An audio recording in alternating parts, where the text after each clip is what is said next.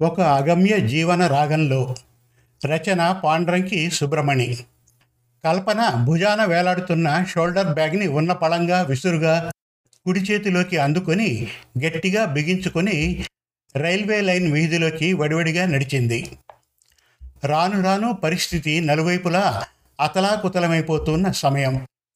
ఎవడు ఎవడేమిటి ఎవత ఎక్కడి నుంచి ఎలా దూసుకు వచ్చి చేతికి దొరికింది ఎలా ఎత్తుకుపోతారో చెప్పలేని అధోగతి.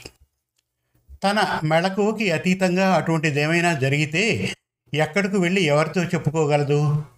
కోవిడ్ అరికట్టే కార్యరంగంలో అందరూ ముఖ్యంగా నగర రక్షక భటులు కుత్తుకంట మునిగి తేలుతున్న లాక్డౌన్ గడ్డు సమయం. ఇటువంటి ఫిర్యాదుల వైపు కన్నెత్తి కూడా చూసే నాదుడుండడు సమయ సందర్భం మెరిగి నడుచుకోవడం ఉత్తమం కదా?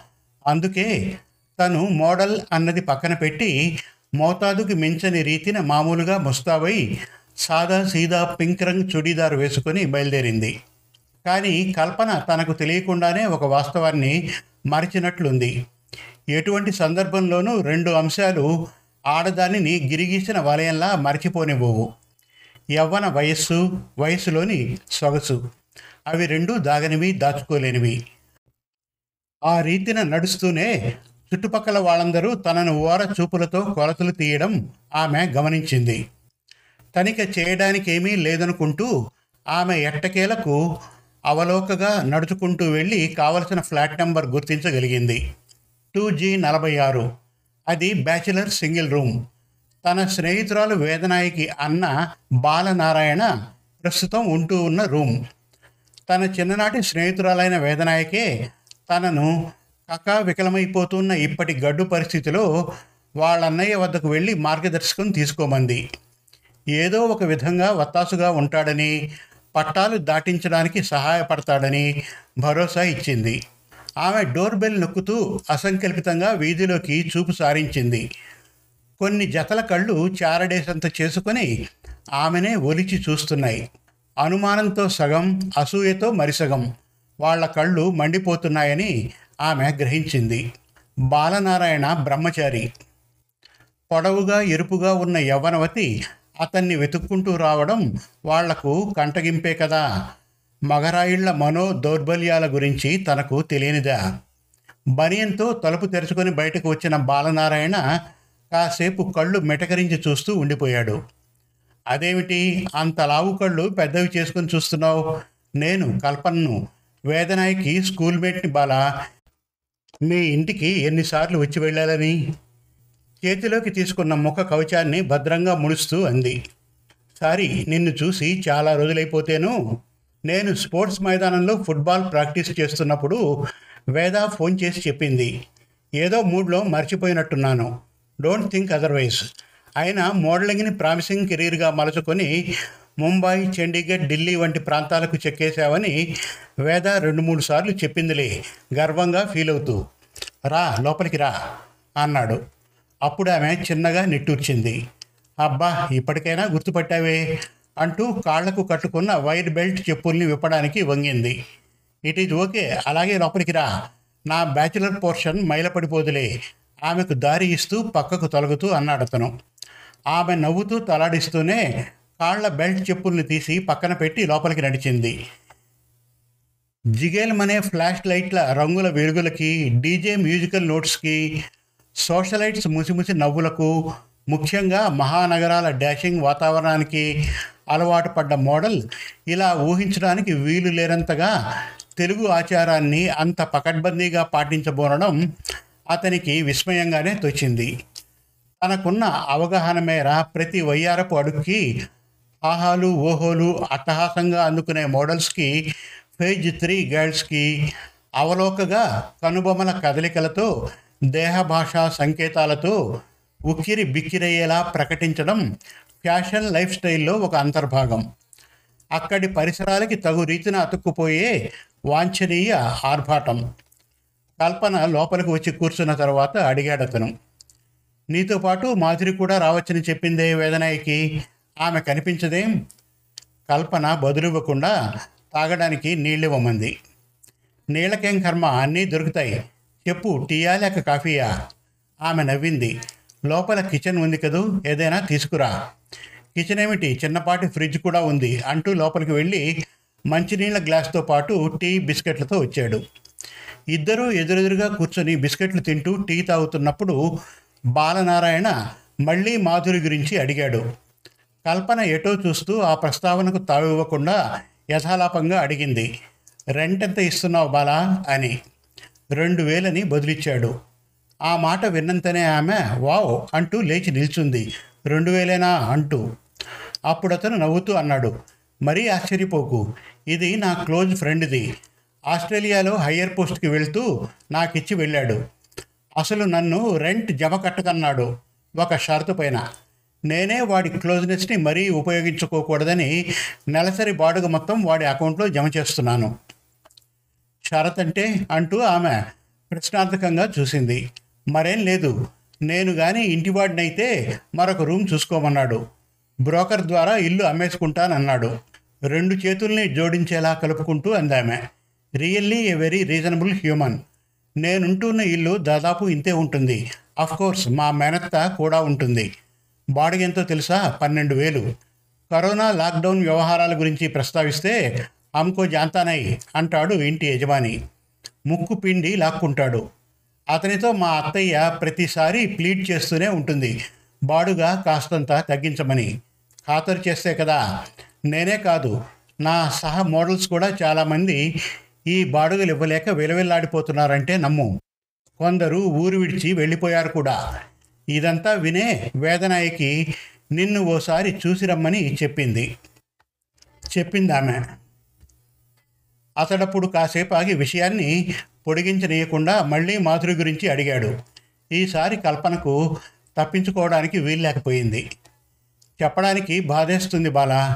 అయినా ఏదో ఒకనాడు వేదనాయకికి చెప్పే తీరాలిగా మాధురికి బాయ్ ఫ్రెండ్ అంటే పంచ ప్రాణాలు కానీ వాడికంతా వంకర చూపులు వంకర బుద్ధులు. ఇద్దరూ కలిసి ఒకే పోర్షన్లో ఉండేవారు. వాడి అచ్చిబుజ్జి మాటల్లో పడి వాడి కోసం నలువైపులా అప్పులు చేసింది. దొరికినంత దండుకొని వాడు చెప్పిన మాట ప్రకారం వ్యాపారం ఆరంభించలేదు సరికదా? దానిని డిచ్ చేసి వెళ్ళిపోయాడు. ఈ కరోనా మహమ్మారి సృష్టించిన పరిస్థితుల వల్ల ఉద్యోగము పోయి చుట్టూతా తీసిన అప్పులు ఇవ్వలేక కాల్ గర్ల్గా మారిపోయి చివరికి ముఖం చెల్లక ముంబాయి వెళ్ళిపోయింది. చెప్పింది కల్పన. అతడు దిగ్భ్రాంతికి లోనవుతూ స్వాగతంలా చెప్పసాగాడు. ఇది కానీ వింటే వేదనాయికి అప్సెట్ అవుతుంది. చాలామంది మోడల్స్ జీవితాలు జిగేల్ అనిపించే సంపాదనతో పుష్కలంగా నిండు చేపల చెరువులా ఒకప్పుడు కళకళలాడుతూ ఉండేవి కదా. అయినా మాధురి జీవితం అలా అయిపోయిందంటే నమ్మలేకపోతున్నాను. ఇక నీ విషయానికి వస్తే పబ్లిసిటీ రంగం అంత ఘోరంగా సమసలిపోయిందా అందులో నువ్వు సొగసుగా ఉంటావు కదా? ఆమె నిస్సారంగా బదిలిచ్చింది. పైన పటారం లోన లొటారం. అంతా సానపు రాయిపైన నడకే. ఎప్పుడెక్కడ జారి పడతామో మాకే తెలీదు. మోడల్స్కి ఫేజ్ త్రీ గర్ల్స్కి అన్నీ ఉంటాయి. ఒక్కటి తప్ప. అదేమిటన్నట్టు కనుబొమ్మలు ఎగరేసి చూశాడు నారాయణ. నిలకడ. అలా బదులిచ్చి కొన్ని క్షణాల వరకు మౌనంగా ఉండిపోయింది కల్పన. అదేమిటి అంత దీర్ఘంగా ఆలోచిస్తున్నావు? మరేం లేదు.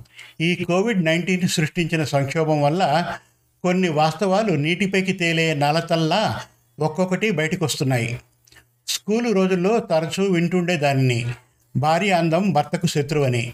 అది పూర్తి నిజం కాదు. ఆడదాని అందం ఆడదానికే శత్రువు. నేను కానీ ఇంత ఎరుపుగా అందంగా ఉండి ఉండకపోతే నేను మోడలింగ్ వృత్తి వైపు మొగ్గేదాన్నే కాదు కదా. నేను కూడా మీ చెల్లి వేదనాయకిలా ఓ ఇంటి ఇల్లాలనై పిల్లలకు తల్లినై కుదురైన జీవితాన్ని గడిపేదాన్ని కదా. నోనో ఇప్పటికిప్పుడు ఇంతలా నిస్పృహ చెందకు డీలా పడిపోకు. నువ్వు నీ సహ మోడల్సే కాదు. స్పోర్ట్స్ రంగానికి చెందిన మేము అదే పడవలో ప్రయాణిస్తున్న ప్రయాణికులం. నాతో కలిసి ఆడిన కొందరు ఆటగాళ్ళు నాతో కోచింగ్ వ్యాపకం ఎంచుకున్న కోచ్లు ఈ కరోనా కాటు వల్ల ఎంతగా కష్టాల పాలయ్యారంటే వాళ్ళలో కొందరు ఇంటింటికి వెళ్ళి కాయగూరలు అమ్ముతున్నారు. మరికొందరు ఇంటింటికి వెళ్ళి పాత బట్టలు కొని ఇంట్లో వాళ్ళ తల్లులచే భార్యలచే కొత్త కుట్లతో మెరుగులు దిద్ది రోడ్డు వరన కూర్చొని అమ్ముకుంటున్నారు. రేపటి నా పరిస్థితి ఎలా ఉండబోతున్నదో నాకు సైతం తెలీదు. నేను చేస్తున్న ప్రయత్నాలు ఇప్పటికిప్పుడు ఫలించకపోతే నేను కూడా ఏదో ఒక ఉపాధి వెతుక్కోవాలి కదా. ఇప్పుడు నా సంగతి ఎందుకు కానీ నీ విషయానికి వస్తాను. అక్కడక్కడ ఎగ్జిబిషన్లు షాపు ఓపెనింగ్లు రన్వే షోలు జరుగుతూనే ఉన్నాయి కదా. వాటి కోసం ప్రయత్నాలు చేయడం లేదా? ఈ షో బిజినెస్లో ఎంటర్టైన్మెంట్ రంగాల్లో ఆతిథ్య రంగాల్లో కాస్తంత హుందాతనం నిలుపుకోవడం కోసం ప్రాకులాడే మోడల్స్కి పెద్ద చిక్కుంది. అదేమంటే వాళ్ళ వాళ్ళ ఇష్టాలతో నిమిత్తం లేకుండా అన్నిటికీ సై అనాలి. కనీసం ఇష్టపడుతున్నట్టు భావన చూపిస్తూ ఉండాలి. నువ్వు అన్నట్టు ఫ్యాషన్ సొసైటీ పూర్తిగా స్తంభించిపోలేదు. అక్కడక్కడ ఈవెంట్స్ చోట్లు చేసుకుంటూనే ఉన్నాయి. ఉదాహరణకు మునుపుల ర్యాంప్ వాక్లు ఫోటోషూట్లు అంతగా లేకపోయినా ఇప్పటికీ డిజిటల్ మోడలింగ్కి అవకాశాలు ఉంటూనే ఉన్నాయి. కానీ టీవీలో ఓ పెద్ద మనిషి మాటిమాటికి అంటుంటాడు కదా డబ్బులు ఊరికే రావని. అదే రీతిన అవకాశాలు ఊరకే వెతుక్కుంటూ రావు. ఇందులో ఇక్కడ కథన రంగం వంటి హాట్ పోటీలు ఎక్కువ.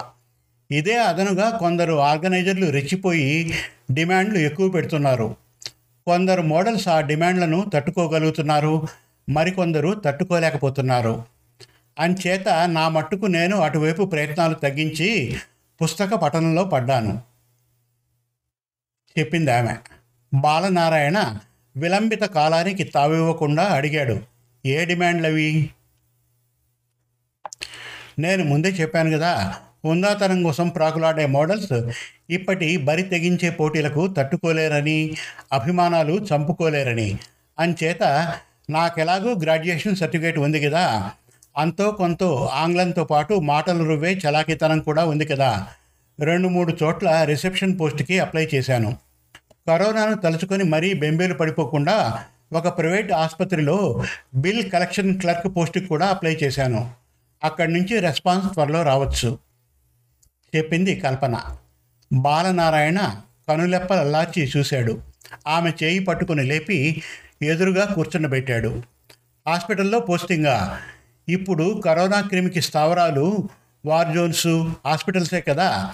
చాలా రిస్క్ తీసుకుంటున్నావు కల్పన. ఆ మాటకు ఆమె పక్కున నవ్వింది. ఆ నవ్వులో దుఃఖపు ధిక్కారం దాగి ఉందని అతడికి తెలుస్తూ ఉంది. ఇప్పటి గడ్డు పరిస్థితుల్ని అదనుగా తీసుకుంటూ ఉన్న కొందరు ఈవెంట్ నిర్వాహకులతో పోల్చి చూస్తే ఈ రిస్క్ ఏమంత పెద్దది కాదేమో. ఆ మాటకతడు కళ్ళు పెద్దవి చేసుకొని కొన్ని క్షణాల వరకు మౌనంగా ఉండిపోయాడు. ఎట్టకేలకు తలెత్తి చూశాడు. సరే ఇప్పుడు విషయానికి తిన్నగా వస్తున్నాను. అంతా కలుపుకొని బాడుగతో సహా నెలకు ఎంత అవుతుంది పదిహేను వేలు అవుతుందని చెప్పింది ఆమె అర్థమైంది. నువ్వు ఇప్పుడు ఏం చేస్తావంటే పార్ట్ రెంటల్ సెటిల్మెంట్ చేసి పోర్షన్ ఖాళీ చేసి మీ మేనత్తతో ఇక్కడికి వచ్చేస్తావు. కొంచెం ఇరుగ్గా ఉన్నట్లు అనిపించినా కొన్నాళ్ళు సర్దుకుపోవడానికి ప్రయత్నించు. ఆ లోపల ఇక్కడకు దగ్గరగానే నాకు తెలిసిన ఫ్రెండ్స్ సహాయంతో మీకు తగిన పోర్షన్ వెతుకుదాం. నీకు కావాల్సింది సింగిల్ రూమ్ పోర్షన్ కాబట్టి తప్పకుండా న్యాయమైన రెంట్కి దొరుకుతుంది. ఈజ్ ఇట్ ఓకే అడిగాడు. కల్పన బదులివ్వకుండా మౌనంగా ఉండిపోయింది. నా వల్ల కూడా రిస్క్ ఉంటుందని జంకుతున్నావా? అడిగాడు అతను. ఈ మాటకు ఆమె గట్టిగా నవ్వింది. చీ ఏం మాటలవి బాలా. నువ్వు నా స్నేహితురాలి అన్నయ్యవు. నా కాపాటి తెలియదు. మా వల్ల నీకు ఇబ్బంది కలుగుతుందేమోననే. అటువంటిదేమీ లేదంటూనే ఆమెను అటు చూడమన్నాడు. కల్పన అటు తలెత్తి గోడవైపు చూసింది. అవును నాకు తెలుసు అతను మార్షల్ ఆర్ట్స్ వీరుడు బ్రూస్లీ అతను అసహనంగా చూశాడు. నేను అడుగుతున్నది అతను ఎవరని కాదు అతని ఫోటో కింద ఏం రాసుందని ఈసారి ఆమె కళ్ళు విప్పార్చి చూసింది. నీలోని భయాన్ని జయించడమే నీ విజయానికి తొలిమెట్టు అని వ్రాసింది అక్కడ కల్పన నోరు మెదపకుండా బ్రూస్లీ ఫోటో వైపు చూస్తూ ఉండిపోయింది. ఆమె మొన్ననే పత్రికలో చదివింది. కరోనా వైరస్ కంటే కరోనా తాకబోతోందన్న భయం చేత సంభవిస్తున్న దుష్పరిణామాలు ఎక్కువని. అప్పుడు బాలనారాయణ గొంతు విని తల తిప్పి చూసింది. ఇక ఆఖరి అంశంగా నేను చెప్పవలసింది చెప్తాను. నేను ఆశావాదిగానే కాదు లక్ష్యవాదిగానూ ఉండాలని ఇష్టపడతాను. అన్నట్లు ఈ మధ్య పుస్తకాలు చదవనారంభించావన్నావు. ఏ పుస్తకాలు చదివావు? ఆమె చిన్నగా నవ్వి చాలా పుస్తకాలే చదివాను. కానీ వాటిలో ఒకే ఒక పుస్తకాన్ని రెండుసార్లు చదివాను. మరొకసారి చదవాలనుకుంటున్నాను అందామె. అప్పుడు అక్కడి నుంచి లేవబోతూ చటుక్కున ఆగి తిరిగి చూశాడు అతను అదేమిటన్నట్టు? రమణ మహర్షి వారి ఆత్మ సాక్షాత్కారం అది విని అతడు తలుపుతూ లోపలికి సాగిపోయాడు.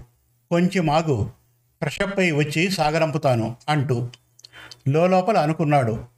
అందుకే కాబోలు కల్పన చెప్తున్న మాటలు వ్యక్తం చేసే భావ ప్రకటనలు వేరుగా ఉన్నాయి. మోడల్స్ చెప్పుకునే మాటల్లా లేవు అని. ఆలస్యం అమృతం విషమవుతుందన్న సూత్రాన్ని పాటిస్తూ కల్పన అదే రోజు మెనత్తును తోడుకొని సామాను ప్యాక్ చేసుకొని బాలనారాయణ పోర్షన్కి చేరింది. వాళ్ళ రాక విషయమై కబురందుకున్న బిల్డింగ్ సొసైటీ వాళ్ళు వాటర్ ఛార్జీకి ముప్పై అదనంగా జోడించారు. ఆ పూటంతా సామాను సర్దడంలో మునిగిపోతారు కాబట్టి బాలనారాయణే ముగ్గురికి హోమ్ డెలివరీ ద్వారా భోజనాలు ఏర్పాటు చేశాడు. ఆ తర్వాత తను కల్పన కోసం చేయబోయే ఏర్పాట్ల గురించి ఊళ్ళో ఉన్న చెల్లి వేదనాయక్కి ఫోన్ ద్వారా తెలియజేశాడు. మాధురి భోగట్ట తనకింకా అంద అందలేదని చెప్తూ అది విన్న వేదనాయకి సంతోషంతో అంది. థ్యాంక్స్ రా అన్నయ్య. అది ఒంటరిగా ఫీల్ అవుతూ చాలా మెంటల్ టెన్షన్తో ఉందిరా. వాళ్ళ మేనత్త అనసూయమ్మ గారికి కూడా ఆరోగ్యం అంతంత మాత్రమే. ఆమెకు మొన్నెప్పుడో పక్షవాతం కూడా అటాక్ చేసినట్లుంది. మెడికల్ ఖర్చు బాగానే అయినట్లుంది. ఆమె దాన్ని పెంచి పెద్ద చేసింది. నిదానంగానే మంచి పోర్షన్ చూసి వాళ్ళని పంపించు. తొందరేమీ లేదులే. రేపో మాపో మాధురి కనిపిస్తే నాకు చెప్పు. ఇంకా నయం. అనసూయమ్మ గారికి కల్పనకి కరోనా క్రిమి తాకలేదు. అంది వేదనాయకి. కల్పన మేనత్త అనసూయ గారితో సహా బాలనారాయణ పోర్షన్లో దిగి మూడు రోజులైంది. ఉదయమే ఆప్రాన్ తొడుక్కొని కిచెన్లో పాత్రలు గిన్నెలు శుభ్రం చేసుకుంటున్న కల్పనకు హాల్లో బాలనారాయణ అనసూయమ్మల గొంతు వినిపించి ఏం జరుగుతోంది అక్కడ అనుకుంటూ బయటికి వచ్చింది. అక్కడ పెద్ద కుప్పలా పోగై ఉన్న కూరగాయలను చూసి విస్తుపోతూ అడిగింది. ఏమిటిది బాల? ఒకేసారి ఇన్ని కాయగూరలు ఎందుకు? కావలసినప్పుడల్లా నేను వెళ్ళి తెచ్చుకోను. అతడు నవ్వుతూ తల అడ్డంగా ఆడిస్తూ అన్నాడు. తెచ్చుకోలేవు. ఎలా తెచ్చుకుంటావు? ఎక్కడికి వెళ్ళి తెచ్చుకుంటావు? ఎడాపెడా అంగళ్ళన్నీ మూసుంటేనో? అక్కడే కాదు. ఇక్కడ కూడా లాక్డౌన్ అమల్లో ఉంది. ఇందులో ఉన్నవన్నీ కూరగాయలు కావు. బిస్కెట్లు పాల సంచులు పండ్లు కూడా ఉన్నాయి. ఇవన్నీ ఎర్రగడ్డ రైతు బజార్ నుంచి తెస్తున్నాను. మందుల దుకాణం మాత్రం తెరిచే ఉంది. అనసూయమ్మ గారికి కావలసిన మందులు ఎప్పుడైనా వెళ్ళి తెచ్చుకోవచ్చు. వాళ్ళకు చెప్పి వచ్చాను. లేదనకుండా ఇవ్వమని. ఏవైనా స్టాక్లో లేకపోతే లేదనకుండా పక్క మెడికల్ షాప్ నుండి తెచ్చి ఇవ్వమన్నాను. నేను మళ్ళీ వచ్చేంత వరకు వీటితో సర్దుకుపో ఈసారి కల్పన మరింతగా విస్తుపోయింది. మమ్మల్ని విడిచి ఎక్కడికి వెళ్తున్నావు బాలా? అతడు అదే నవ్వుతో దగ్గరకు వచ్చాడు. ఎక్కడికో వెళ్ళడం లేదు. ఉపాధి వెతుక్కుంటూ వెళ్తున్నాను. నీకు తెలుసు కదా నేను ఫుట్బాల్ ప్లేయర్నే కాదు. జూనియర్లకి కోచ్ని కూడా అని. నాగపూర్ అవతల ఉన్న సబర్బన్ టౌన్లో టోర్నమెంట్ ఉంది. సెంట్రల్ ఫార్వర్డ్గా అందులో నా ఆటతనాన్ని చూపించి ఆకట్టుకోగలిగితే నేను గోవాలోని రమణ్లాల్ లాల్ క్లాస్మిత్ వాళ్ళ ఫుట్బాల్ క్లబ్ ప్లేయర్గా ఫిట్ అయిపోతాను. దాంతోపాటు రెగ్యులర్ జాబ్లో కుదురుకుంటాను. మరొక రెండు గంటల్లో బయలుదేరుతాను. ప్లేయర్స్ స్పెషల్ వ్యాన్ వస్తోంది. ఆ లోపల మనం శివాలయం వెళ్ళి రావాలి. చెప్పాడు. ఎందుకు? అని కళ్ళెత్తి చూసింది. అప్పుడు అనసూయమ్మ కలగజేసుకుంది. అదేం ప్రశ్న? గుడి దర్శనానికి కారణం కావాలేంటి? అంది. అప్పుడు నారాయణ కలగజేసుకున్నాడు. అవునండి కారణం ఉంది. గుడి ట్రస్టీ వాళ్ళ అబ్బాయి నాకు తెలుసు. నన్ను రమ్మని పిలిచాడు. పురోహితుల్ని పిలిచి రుద్రాభిషేకం జరిపిస్తున్నారు. ధన్వంతరి జపం కూడా చేయిస్తున్నారు. కల్పన అయోమయంగా చూస్తూ మళ్ళీ అడిగింది. ఇప్పుడు అవన్నీ ఎందుకట? నారాయణ నిశ్చల స్వరంతో బదిలిచ్చాడు. కరోనా క్రిమిని పారదోలడానికి కరోనా సాంక్రమిక ప్రభావాన్ని తగ్గించడానికి ఆమె అబ్బురంగా చూస్తూ అంది. ఇది మరీ చాదస్తంగా లేదు. మంత్రాలకు చింతకాయలు రాలుతాయన్నట్టు. అనసూయమ్మ ఈసారి మందలింపుగా అంది. నోరు మూసుకుంటావా కల్పన? తెలియని విషయాల గురించి ఆరిందాలా మాట్లాడకు. శివుడికి మరొక పేరుంది. గుర్తుంచుకో వైద్యనాథుడు. కాయగూరలు నేను సర్ది పెడతాను కానీ నువ్వు బయలుదేరు. మరి మీరు అన్నట్టు ఆమె గారి వైపు చూపు సారించి చూశాడు నారాయణ. వీలు పడదు నాయన ఇప్పటి పరిస్థితుల్లో మా వయసు వాళ్ళు గుడికి వచ్చి క్యూలో నిల్చోకూడదు నిల్చోనివ్వరు. అంతెందుకు? మొన్న ఒక రోజు బ్లూ స్టార్ సూపర్ మార్కెట్కి వెళ్తే కల్పనను లోపలికి రానిచ్చి నన్ను షాప్ బయట కూర్చోబెట్టారు. నమ్మలేకపోతున్నావు కదూ? అతడు కళ్ళు మిటకరించి అంతా కరోనా ప్రభావం అనుకుంటూ దుస్తులు మార్చుకోవడానికి లోపలికి వెళ్ళాడు. నాగపూర్ వైపు వెళ్ళిన ఐదు రోజుల తరువాత బాలనారాయణ చిరు చీకట్లు చెదరకముందే భాగ్యనగరం చేరాడు. వంటగదిలో తపేళాలు కడుగుతూ ఉన్న కల్పన డోర్ బెల్స్ అప్పుడు విన్నంతనే వచ్చి తలుపు తీసింది. తలుపు తీస్తూ అంది నువ్వే అయి ఉంటావని ఊహించాను అని. అతడు అదోలా ముఖం పెట్టి చూశాడు. ఊహించిన మాట సరే. పీపింగ్ హోల్ నుంచి చూసి కదా తెరవాలి. అందరికీ ఉపాధి కొరబడుతూ ఉన్న రోజులు. ఎప్పుడేం జరుగుతుందో ఎవరు చెప్పొచ్చారు? అని ఎయిర్ బ్యాగ్ కింద పెట్టి కుర్చీలో చిన్నపాటి నిట్టూర్పు విడుస్తూ కూర్చున్నాడు Balanarayana. Okay okay. Point well taken. ఉండండి ఫ్రెష్గా టీ చేసి ఉంచాను అంటూ లోపలికి వెళ్ళి బిస్కెట్లతో టీ తీసుకువచ్చి ఇచ్చింది. థ్యాంక్స్ అంటూ అతడు బిస్కెట్లు తింటూ టీ తాగసాగాడు. అప్పుడు ఆమె వెసులుబాటు చూసి అడిగింది వెళ్ళిన కార్యం పండే కదూ? అని. అతడు వెంటనే బదులివ్వలేదు. పెదవుల పైకి తెచ్చిపెట్టుకున్న నవ్వుతో టీ తాగడం పూర్తి చేసి అన్నాడు. సగం కాయ సగం పండు అని. అంటే అన్నట్టు చూసింది ఆమె ఆ లోపల అనసూయమ్మ కూడా అక్కడికి చేరింది. వచ్చి రావడంతోనే అలా తొందర పెట్టేస్తే ఎలానే? కొంచెం ఆగి సేద తీర్చుకొని అంది. కల్పన ఊరుకోలేదు. ఆసక్తి ఆపుకోలేదు. సగం అంటే అంటే సగం మైనస్ సగం ప్లస్ అన్నమాట. కల్పన అర్థం కానట్టు తల అడ్డంగా ఆడిస్తూ అత్తయ్య వైపు చూసింది. నాకు అర్థం కాలేదబ్బాయి అందామె ఆమె. సారీ అంటూ ఖాళీ టీ కప్పుని స్టూల్ పైన ఉంచుతూ చెప్పాడు అతను మైనస్ అంటే హోరాహోరీగా జరగాల్సిన టోర్నమెంట్ ఫైనల్స్ రద్దు చేశారు. కరోనా విజృంభణ వల్ల ఇచ్చిన అనుమతిని మున్సిపల్ కార్పొరేషన్ వాపస్ తీసుకుంది. దానివల్ల నా ఆటతనం చూపించే అవకాశం లేకుండా పోయింది. రమణ్లాల్ క్లాత్ మిల్స్ వాళ్ళు ఎవరినీ ఎంపిక చేయకుండానే గోవా వెళ్ళిపోయారు. దానితో ఉద్యోగ ప్రసక్తే లేకుండా పోయింది. అప్పుడు కల్పన ఆతృతతో అడిగింది మరింకేదో ప్లస్ ఉందన్నావుగా బాలా అదేమిటి? తలుపాడతను చెప్తాను చెప్పక తప్పుతుందా? నగదు రూపంలో సిద్ధంగా ఉంచుకున్న ప్రైజ్ మనీని మాకందరకు సమానంగా పంచిపెట్టేశారు పెద్ద మనస్సు చేసి. అవును ఇది ఒక విధంగా చిన్నపాటి ఉపశమనమే. ఇక ఇప్పుడేం చేయదలుచుకున్నావు బాలా? ప్రశ్నించింది కల్పన. ఇంకేముంది? నలుగురితో నారాయణే అన్నాడు. అంటే అన్నట్టు మేనత్త మేనకోడళ్ళిద్దరూ ప్రశ్నార్థకంగా చూశారు. ఖచ్చితంగా కాళ్ళు ముడుచుకొని కూర్చోలేను కదా ఏదో ఒకటి చేయాలి కదా. నా ఫ్రెండ్స్ ముగ్గురు హోమ్ డెలివరీ మెస్ నడుపుతున్నారు. నాకు ఇప్పుడు లభ్యమైన రెండు లక్షలు వాళ్ళకిచ్చి జూనియర్ పార్ట్నర్గా చేర్చుకోమంటాను. నాకు కిచెన్ వర్క్ రాదు కాబట్టి నేను ఇవ్వబోయే ఈ రెండు లక్షలు చాలకపోవచ్చు. రిస్క్ ఉన్న విషయమైనా బ్యాంకు నుండి హోమ్ లోనో మరింకేదో తీసి వాళ్ళకి ఇవ్వాలి. దానికి సమయం పడుతుంది. దీంతో పాటు ఆన్లైన్లో ఇన్వైట్ చేసి నామినల్ ఫీజు పైన ఇండ్లకు వెళ్ళి ఫిట్నెస్ క్లాసులు నడపాలనుకుంటున్నాను. అప్పుడు కల్పన కలగజేసుకుంది. దీని సంగతి తర్వాత చూద్దాం.